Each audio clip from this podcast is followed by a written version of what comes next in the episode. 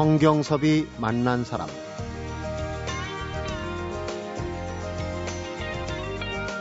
일본 교토 서북쪽 우즈마사의 고류사에는 목조미륵 반가 사유상이 있다. 우리나라 국립중앙박물관에 있는 금동미륵 반가 사유상과 꼭 닮았다. 오사카 한 시내버스 정류장과 철도역 명칭은 아예 백제로 돼 있다. 성경섭이 만난 사람, 오늘은 한민족이나 일본 민족이 아닌 동아시아에 동아시아 세계사 시각에서 일본 고대사를 마주하고자 길을 떠났던 부산과 양산 역사교사 모임의 김민수 부산 주례여고 교사를 만나봅니다.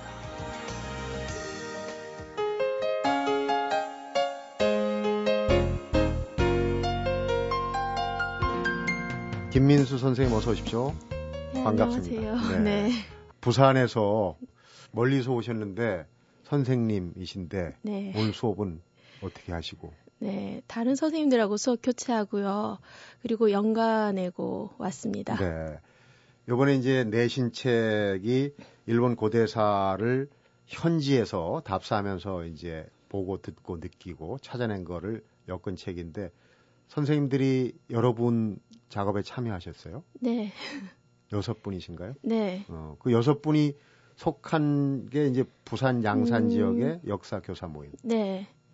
어, 부산 역사교사 모임과 양산 역사교사 모임 두 모임입니다. 네. 전공은 어, 역사 중에도 어떤 전공? 저희들은 다 역사교육과 출신이거든요. 네. 그래서 사학과에 있는 뭐 한국사, 서양사, 세계사 이런 게 아니라 어, 역사에 대한 전반적인 거 배우고요. 그리고 학생들한테 어떻게 가르칠지 역사 교육에 대해서 전공한 사범대 출신입니다. 그러니까요. 얼핏 얘기하면 우리 네. 그 의사 선생님 중에는 가정의학과가 네. 그렇죠? 역사 네. 전반에 걸쳐서 네. 그러다 보니까 이제 일본 역사, 한국 음. 역사 또 두 역사를 비교하는 네. 어떤 비교적인 측면 여러 부분을 다 공부를 하시겠군요. 네. 어, 모임을 우선 좀 소개를 해주시죠. 역사 교사 모임이 어떻게 해서 언제부터 음. 이루어지시고 네. 또 어떤 일을 하시는지. 제일 먼저 만들어진 모임은 역사 교육을 위한 교사 모임이라고 1988년에 만들어졌거든요. 네.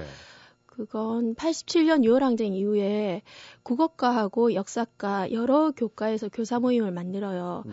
그래서 서울에서 88년에 처음에 역사 교육을 위한 교사 모임이 만들어지고 그다음에 각 지역에서 89년에 어, 지역의 역사 교사 모임이 만들어집니다. 네. 그래서 부산 역사 교사 모임 같은 경우는 89년에 어, 창립한 모임입니다. 네. 네. 양사는 좀 어, 늦게 네. 되셨고. 음.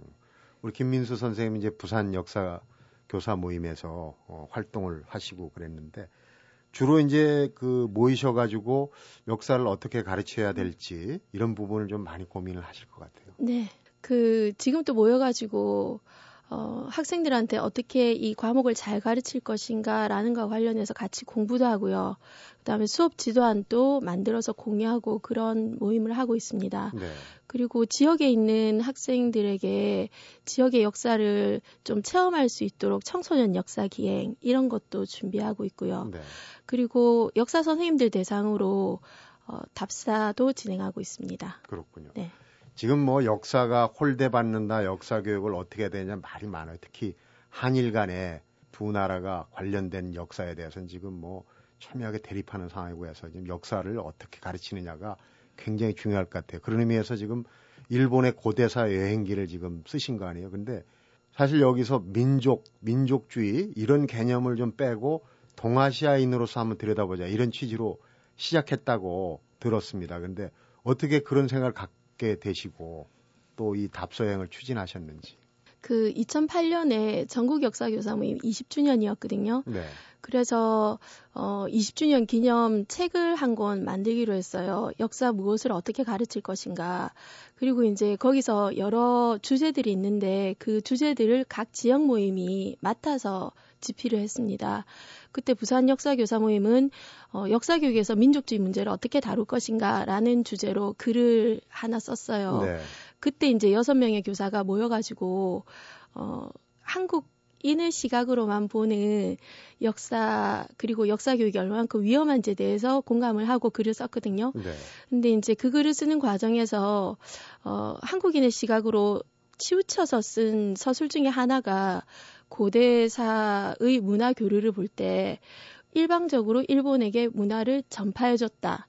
그리고 일본은 왜 그걸 받아들였는지에 대해서 어, 쓰여져 있지 않고요. 그냥 네. 우리는 약간 우월하고 일본은 좀 떨어지는 것 같아서 좀 전해줬다라는 그런 식의 서술들이 있거든요.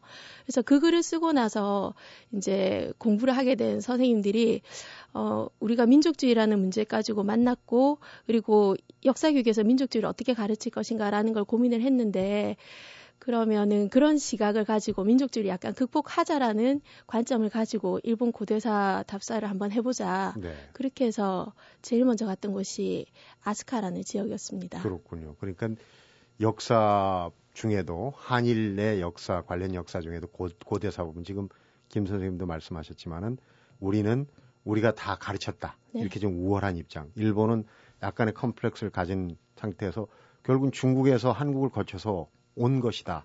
하여튼 좀 그런 대립된 구도도 있어요. 근데 실제로 이제 답사 여행을 계획하고 실행하는 데는 네. 사실 좀 모여서 공부하는 것보다는 훨씬 어려웠을 것 같아요. 내공이 좀 있어야 되는데. 일단 답사라는 형태로 아스카나 교토나 오사카 나라를 가본 적은 없지만 네.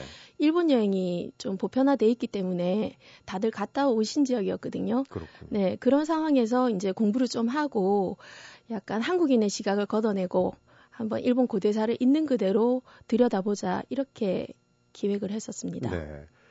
제일 그 우리 일반인들한테도 많이 한일 간의 그 고대사에서 논란이 되었던 부분이 이제 임나 일본 네. 부설. 일본이 어 우리 고대사 쪽의 남쪽 네. 지역에 이 통치 지역을 네. 만들었다. 이거 가지고 이제 뭐 소랑설레 하고 그래서 이게 왜곡된 거다.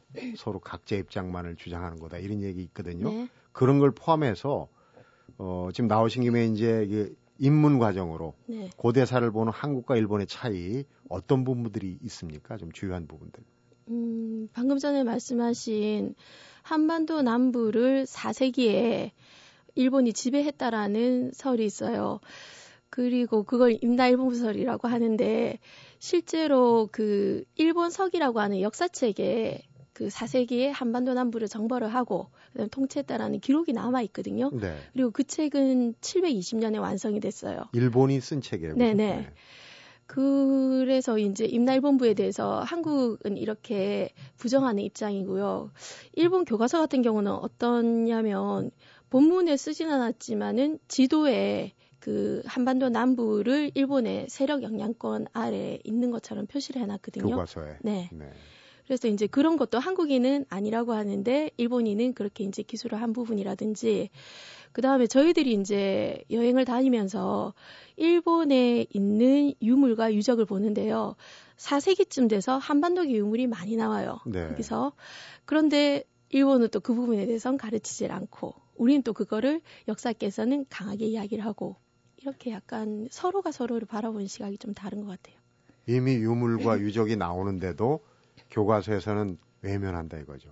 사실 뭐 우리가 남의 교과서를 어, 어느 정도까지 뭐 이 문제가 있다고 이의를 제기할 수 있는지 모르겠지만 하여튼 교과서라는 건 후세대한테 역사의 앞으로 미래를 가르치는 일인데 그런 부분은 좀 어떻게 어, 이해를 해야 될지 조금 저도 음.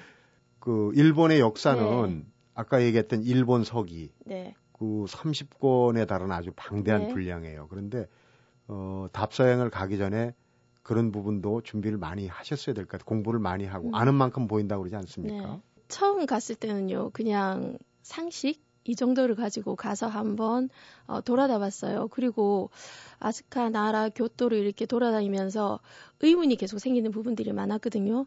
신화 부분도 우리나라의 단군 신화하고 너무나 유사한 부분이 많은데 네. 그 여행 책자 들에는 설명이 안 되는 거예요. 그런 부분이라든지 그 다음에 신사라고 해서 그 각 지역에 가면 신도를 모시는 신사가 있는데 네. 거기에 대해서도 저희들은 궁금했거든요. 근데 그런 거에 대한 설명도 없었고 그래서 첫 번째 여행을 갔다 오고 나서 좀 더 본격적으로 논문을 찾고 공부를 하고 일본 서기를 보고 다시 가서 확인하고 음. 이런 식으로 한 네 차례 정도 답사 진행이 됐던 것 같아요. 그렇군요. 그러니까 네. 어, 한국, 일본 어느 쪽에도 치우치지 않고 동아시아인 동아시아의 역사 시각에서 본다고 중립을 아주 애써 견지하셨을 것 같은데 네. 지금 말씀 들어보면 그런 중립적인 견지의 어떤 네. 시각을 끝까지 유지하기가 좀 어렵지 않았을까. 지금 조금 전에도 그런 얘기를 하셨어요. 네. 그리고 그 책, 그 에필로그에도 있지만, 어, 여행이라고 하는 것은 결국 출발점으로 다시 돌아오기 위해서 어, 여행을 한다라는 글이 있거든요. 네. 그래서 민족주의적인 시각으로 한국인의 시각으로만 일본을 바라봤고 그래서 우리가 여행을 시작할 때는 한국인의 시각을 좀 덜어내고 일본을 있는 그대로 보자라고 해서 여행을 했던 것 같고요. 그리고 나서는 다시 두 나라 사이의 역사를 볼 때는 그냥 제가 한국인인 것은 또 부정을 할 수 없는 것 같아요. 네.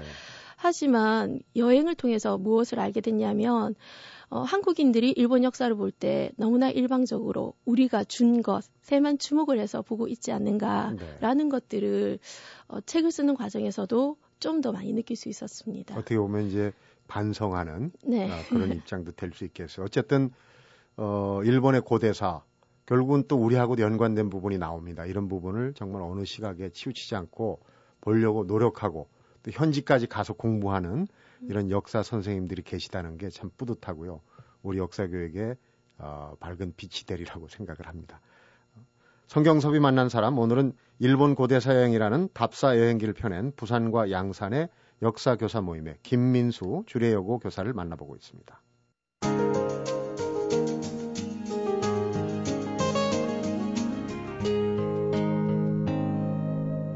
성경섭이 만난 사람.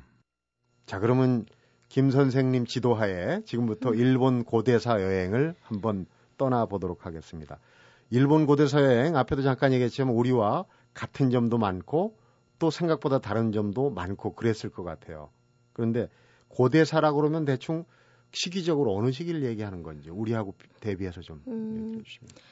우리나라 같은 경우 고대라고 하면 고구려 백제신라 네. 그리고 통일신라 발해를 포함을 하잖아요. 네. 그래서 고대 국가라고 하는 그 율령제라고 해서 중국식의 법률 제도와 중국 문화를 수용을 해서 중앙 집권화를 이루었던 시기를 우리 역사에서는 고대사라고 이야기를 하거든요. 네. 네. 일본도 똑같은 것 같아요.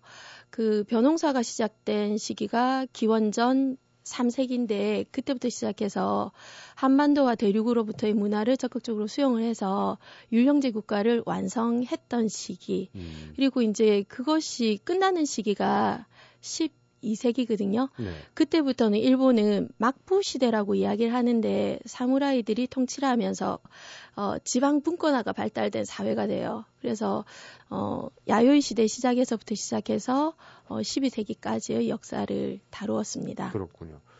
어, 책의 부제가 동아시아인의 길을 따라 여기서 동아시안이라는 개념은 얼핏 뭐 한중일 이런 걸로 어, 이해가 됩니다만은 정확하게 어떤 의미로 음.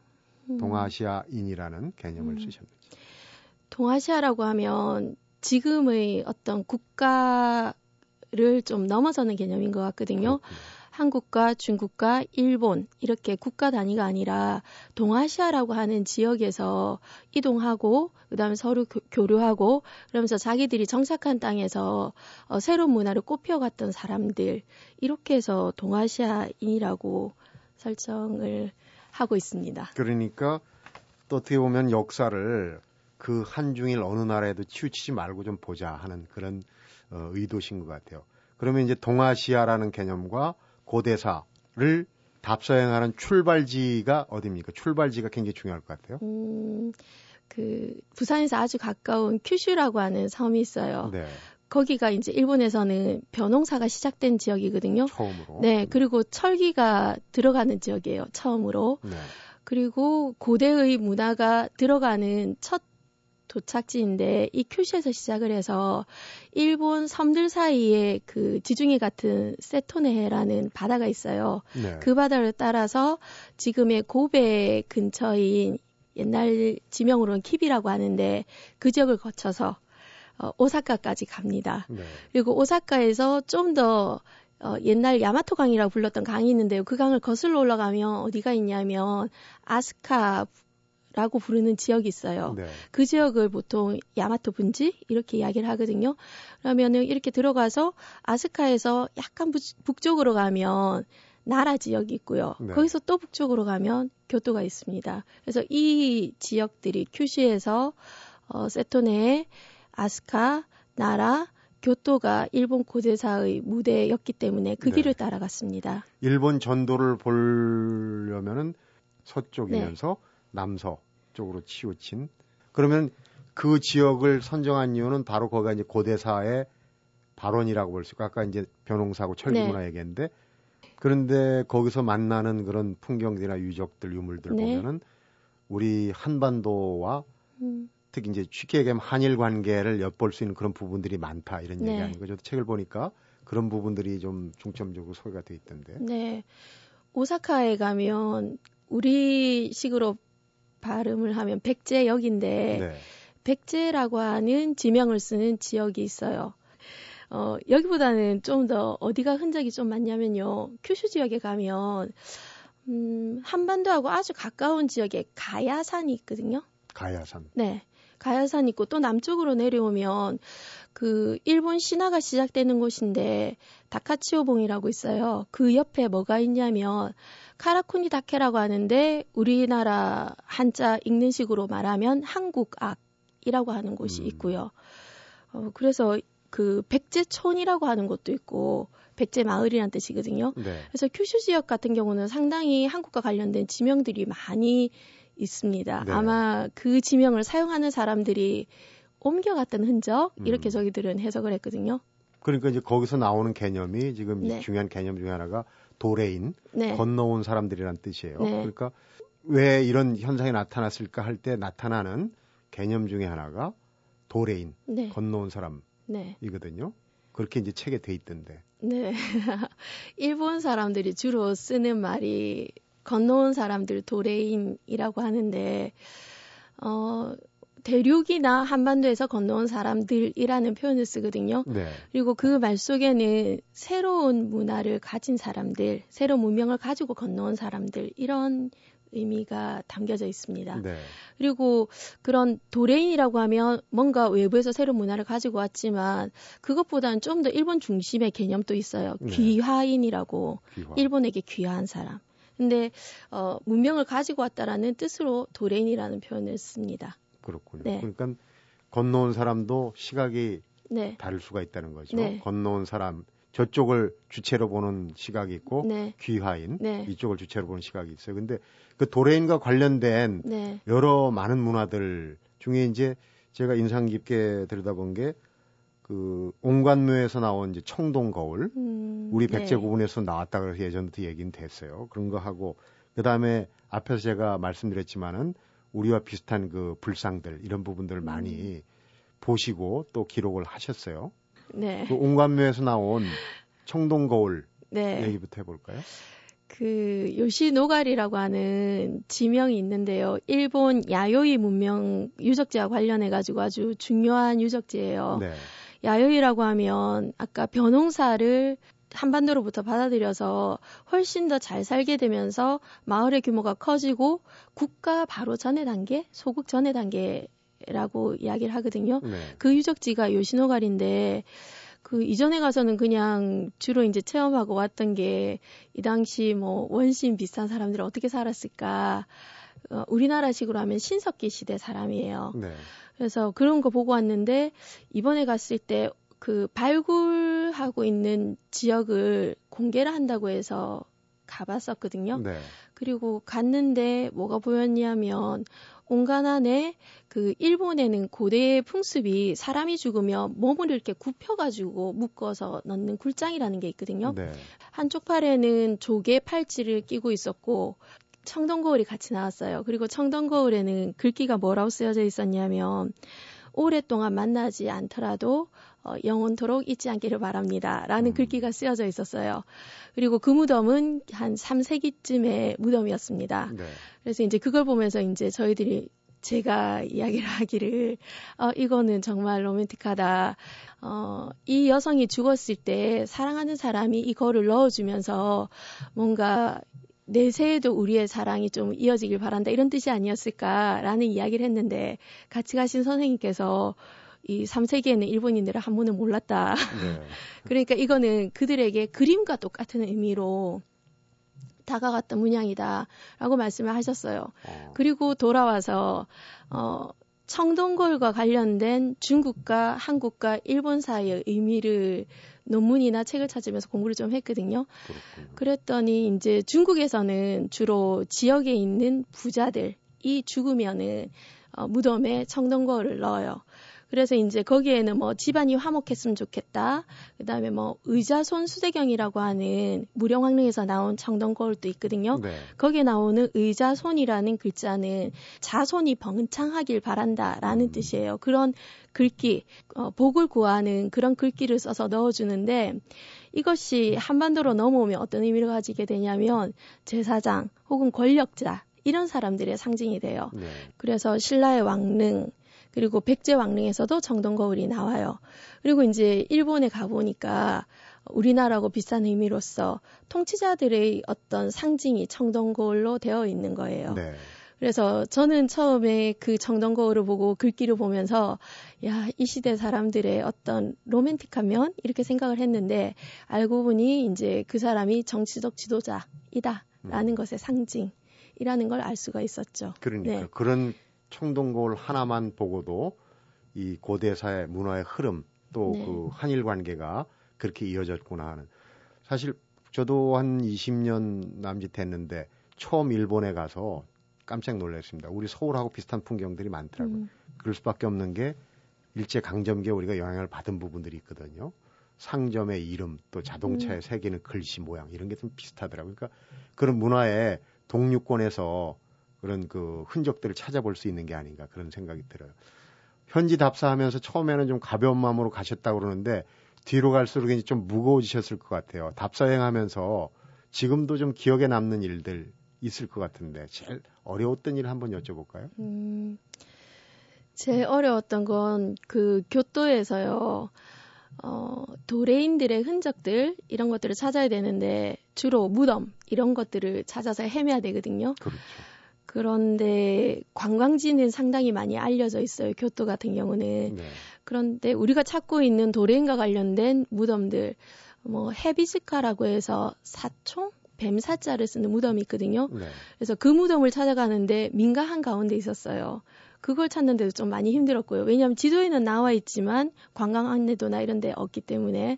그리고 아주 더운 날이었는데 여름에 또 저희들이 이제 무덤 양 무덤을 찾아 찾아 가다 보니까 천총 하늘 천자를 써서 아마즈카라는 어, 무덤이 있는 걸 보고 가야 되겠다라고 해서 찾아 나섰어요. 네. 근데 그 동네 사람들도 모르는 거예요. 음. 그리고 저희들은 일본어가 어, 말하고 듣는 거 능숙하지가 않아가지고 네. 고생을 많이 했고 그냥 좀 방치되어 있다는 느낌. 그래서 우리가 찾아가려고 했을 때 좀 찾기 힘들구나 이런 것들 좀 많이 느꼈어요. 그렇군요. 네, 그러니까 이제 일본의 고대사 측면에서 한일 관계, 특히 이제 이 한반도에 어떤 그 자취가 많이 남아 있는 부분은 좀 방치돼 있다는 느낌을 들은 음. 역사 교육에 지금 이렇게 음. 이제 현장 답사를 정말 어, 떠나서 발품을 팔아서 배우고 또 어, 후학들한테 이제 가르칠 자료를 모으시는 이 교사분들 정말 어, 얘기가 의미가 있게 좀 들려옵니다. 얘기를 잠시 좀 더 나눠보도록 하겠습니다. 성경섭이 만난 사람 오늘은 일본 고대사 여행을 펴낸 부산과 양산 역사교사 모임의 김민수 부산 주례여고 교사를 만나보고 있습니다.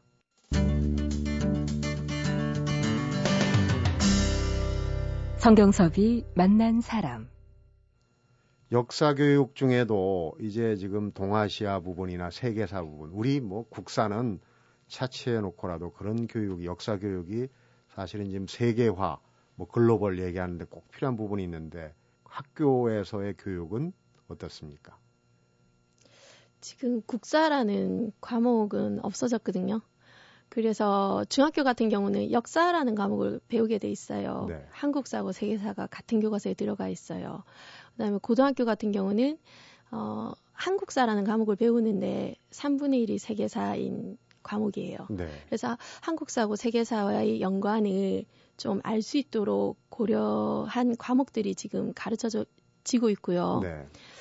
그리고 세계사나 동아시아사 같은 경우는 저희들이 세계화 시대에 살아갈 아이들을 가르치기 때문에 중요한 부분이라고 생각을 하는데 선택 과목으로 되면서 음. 어려우니까 학생들이 잘 선택하지 않는 그런 상황입니다. 음, 이 지금 선생님들도 그 과목을 좀 더 어떻게 효과적으로 가르칠지 해가지고 이렇게 노력도 하고 그러시는데 어, 특히 이제 동아시아 얘기를 하면서는 근대에 와가지고 한중일 그 세 나라가 참 역사적으로 불행한 과거를 갖고 있지 않습니까? 그래서 더더욱 그 역사를 가르치고 또 서로 공유하고 하는데 어려움이 있는 것 같아요. 음, 그 동아시아사라는 과목이 나오게 된 배경 자체가 2004년에 있었던 중국이 고구려 역사를 중국의 역사다라고 말한 동북공정이 있었어요. 동북공정, 네. 그리고 그때쯤 해가지고 또 일본이 침략을 반성하지 않고 뭐 독도하고 관련된 어, 분쟁을 일으키고 그때 나왔던 용어가 동아시아 삼국의 역사 전쟁이라는 이야기가 나왔었거든요. 네. 그랬을 때 중국인, 한국인, 일본인 각자 이제 자기 역사를 중심에 놓고 대립하는 상황이었는데 그때 이제 고민이 그렇다면 과거에 이 지역에 살았던 사람들이 지금 오늘날만큼 서로에게 적대적이었는가 라는 문제의식을 가지고 과거에 서로 교류하고 그 다음에 공유되었던 문화의 흔적을 찾자라는 의미로 만들어진 과목이 동아시아사예요. 네. 그래서 지금 현재 어, 세 나라 사이의 어떤 갈등이나 분쟁 이런 것과 관련해서 이 과목이 좀 시사하거나 혹은 학생들에게 의미를 줄 수 있는 바가 있지 않을까라는 기대를 걸고 있고요. 네. 지금 올해부터 가르쳐지기 시작했거든요. 그래서 시작된 지 2개월 된 과목이에요. 음, 네. 학생들한테는 그렇고 지금 이제 일본 고대사를 첫 작품으로 내놓으셨는데 이 책을 어, 읽는 분들이 어떤 마음가짐 혹시 어떤 관점에서 이 책을 좀 읽어줬으면 좋겠다. 음, 그 제가 답사를 다니면서 틀림없이 한국인의 시각으로만 일본을 평가하는 것을 좀 극복하자라는 생각을 가지고 답사를 갔는데요. 한국과 일본의 너무 비슷한 문화 유산들이 많은 거예요. 네. 그 예를 들면 그 에다 후나야마에서 나온 금관이나 뭐 신발 이런 것들은 신라나 백제에서 나오는 것들과 상당히 유사했고요. 네. 그리고 그 일본에서 아주 큰 무덤으로 유명한 그 닌토크 천왕릉이라는 다이센 고분이 있어요. 네.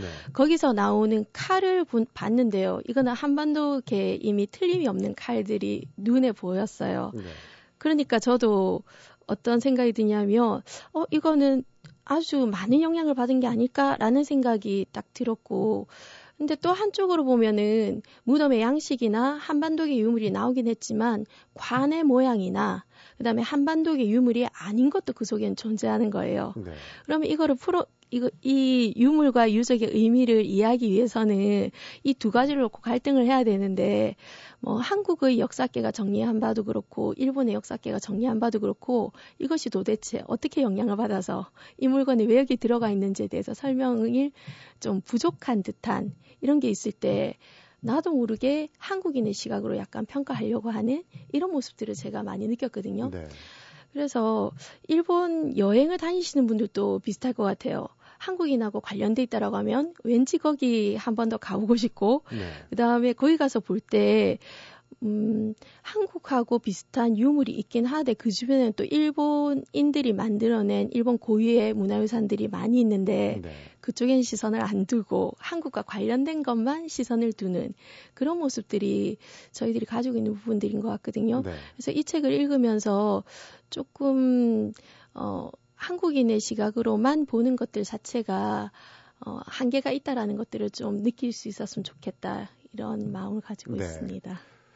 사고의 폭도 좀 더 넓히는 게 좋겠고요. 그런데 지금 이제 선생님들 모임으로 일단 작은 성과지만 냈어요. 네. 근데 어떻게 보면 얘기를 듣고 말씀을 듣고 보니까 우리뿐만 아니라 일본도 그렇고 중국도 그렇고 이런 교사 모임들이 있어서 서로 정말 그 공유할 수 있는 부분, 치우치지 않는 부분을 좀 같이 어, 해보면 어떨까 하는 생각이 드는데. 음, 실제로 교사들 사이에 교류는 좀 있었어요. 네.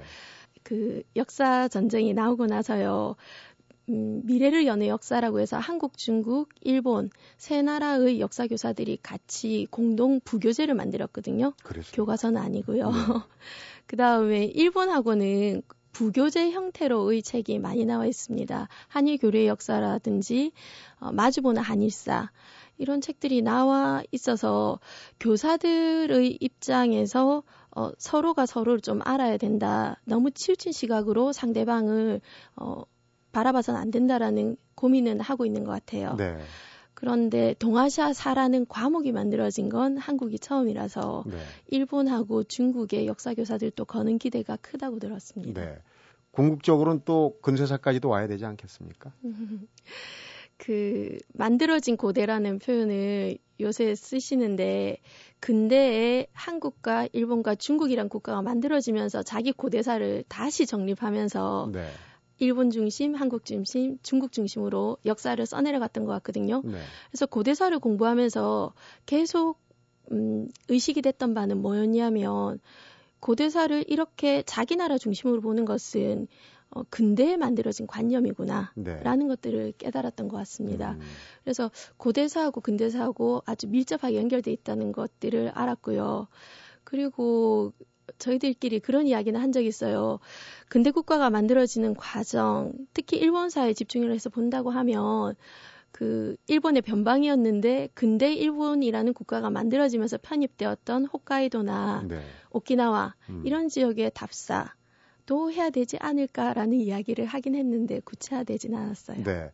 홋카이도 같은 경우는 지금 거의 일본에 편입돼 있다고는 하지만은 엄밀히 얘기하면 다른 민족이거든요. 그러니까 네. 민족이나 국가라는 개념이 사실 근대 성립된 네. 건데 그 틀로 자꾸 고대를 이렇게 이제 만들어 가는 음. 그게 각자 한중일이 따로 만들어 가다 보면 갈등이 되거든요. 그래서 이제 그런 부분을 좀 극복해야 되지 않을까 말씀을 듣고 그런 생각을 해봅니다. 앞으로의 일정표를 혹시 음. 여쭤본다면 일본이 음, 외부하고의 어떤 교류를 단절한 에도 시대를 보자라는 이야기도 있어요. 그리고 네.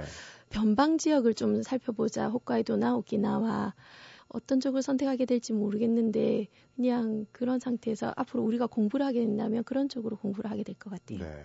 답사여행 전에는 사실 공부도 참 많이 해야 됩니다. 그렇죠. 문헌적인 연구도 해야 되고 또 학교에서 학생들도 가르치셔야 되고 정말 없는 시간도 꺼내서 쪼개야 될 것 같은데 바쁘신 가운데도 또 오늘 부산에서 서울까지 올라오셔서 의미 있는 또 재미난 얘기 많이 해주셔서 대단히 고맙습니다.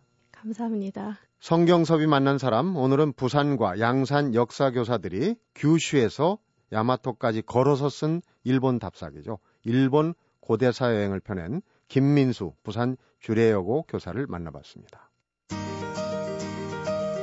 마음이 있지 않으면 보아도 보이지 않고 또 들어서 들리지 않으며 음식을 먹어도 그 맛을 모른다. 사서 중 대학에 있는 구절인데요. 김민수 교사를 비롯해서 이번 일본 고대사 여행을 함께 다녀온 교사들 모두 이런 마음으로 답사 여행을 다녀왔다고 합니다.